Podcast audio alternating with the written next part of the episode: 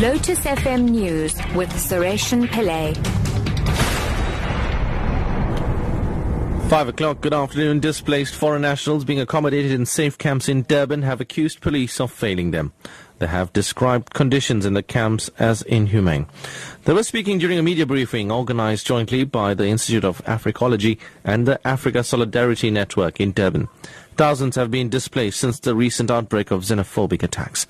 Daniel Denier from the Democratic Republic of Congo explains. We found that the police themselves are failing us. They are not even able to control the situation on the ground.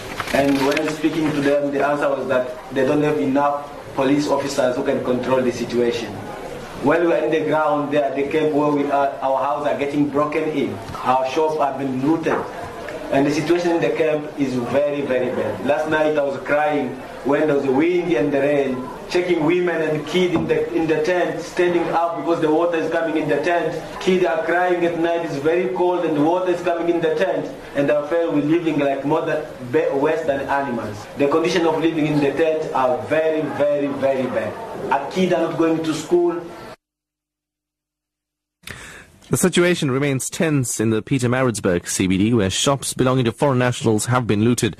Xenophobic violence started at Isipingo at the end of last month and has spread to Durban, Howick and Pietermaritzburg.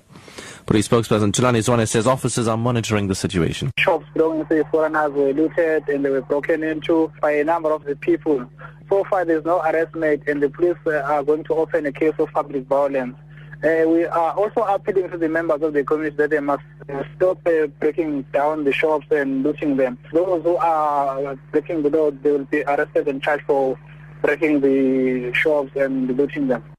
Meanwhile, shops at Verulam, north of Durban, did not open for business today after a store owned by foreign nationals was attacked and looted last night.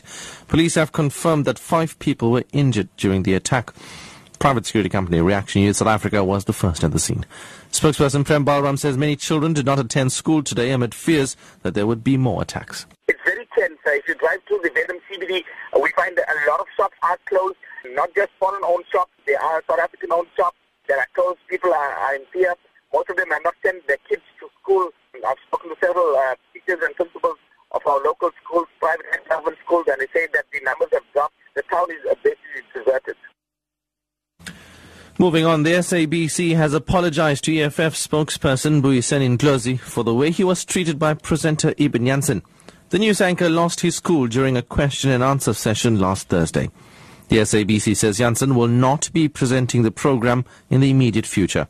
S A B C spokesperson Kaiser Khanyako. We have taken some action against uh, Mister Jansen because we believe that his actions were unprofessional and he is not going to be back on air until the management of news have found it uh, appropriate that he is now ready to come back on air.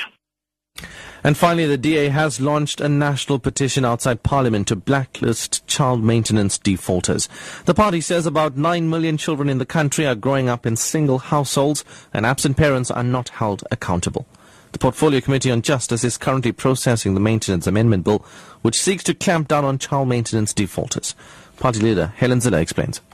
If we take our children seriously, they must be the first thing that we pay for, or the first payments that we make must be for our children. Not for our T Vs, not for our cars, not for anything else, for our children. Your top story at five o'clock. Displaced foreign nationals being accommodated in safe camps in Durban have accused police of failing them. They have described conditions in the camps as inhumane. I'm Sareshen Pillay, back in half an hour. This traffic.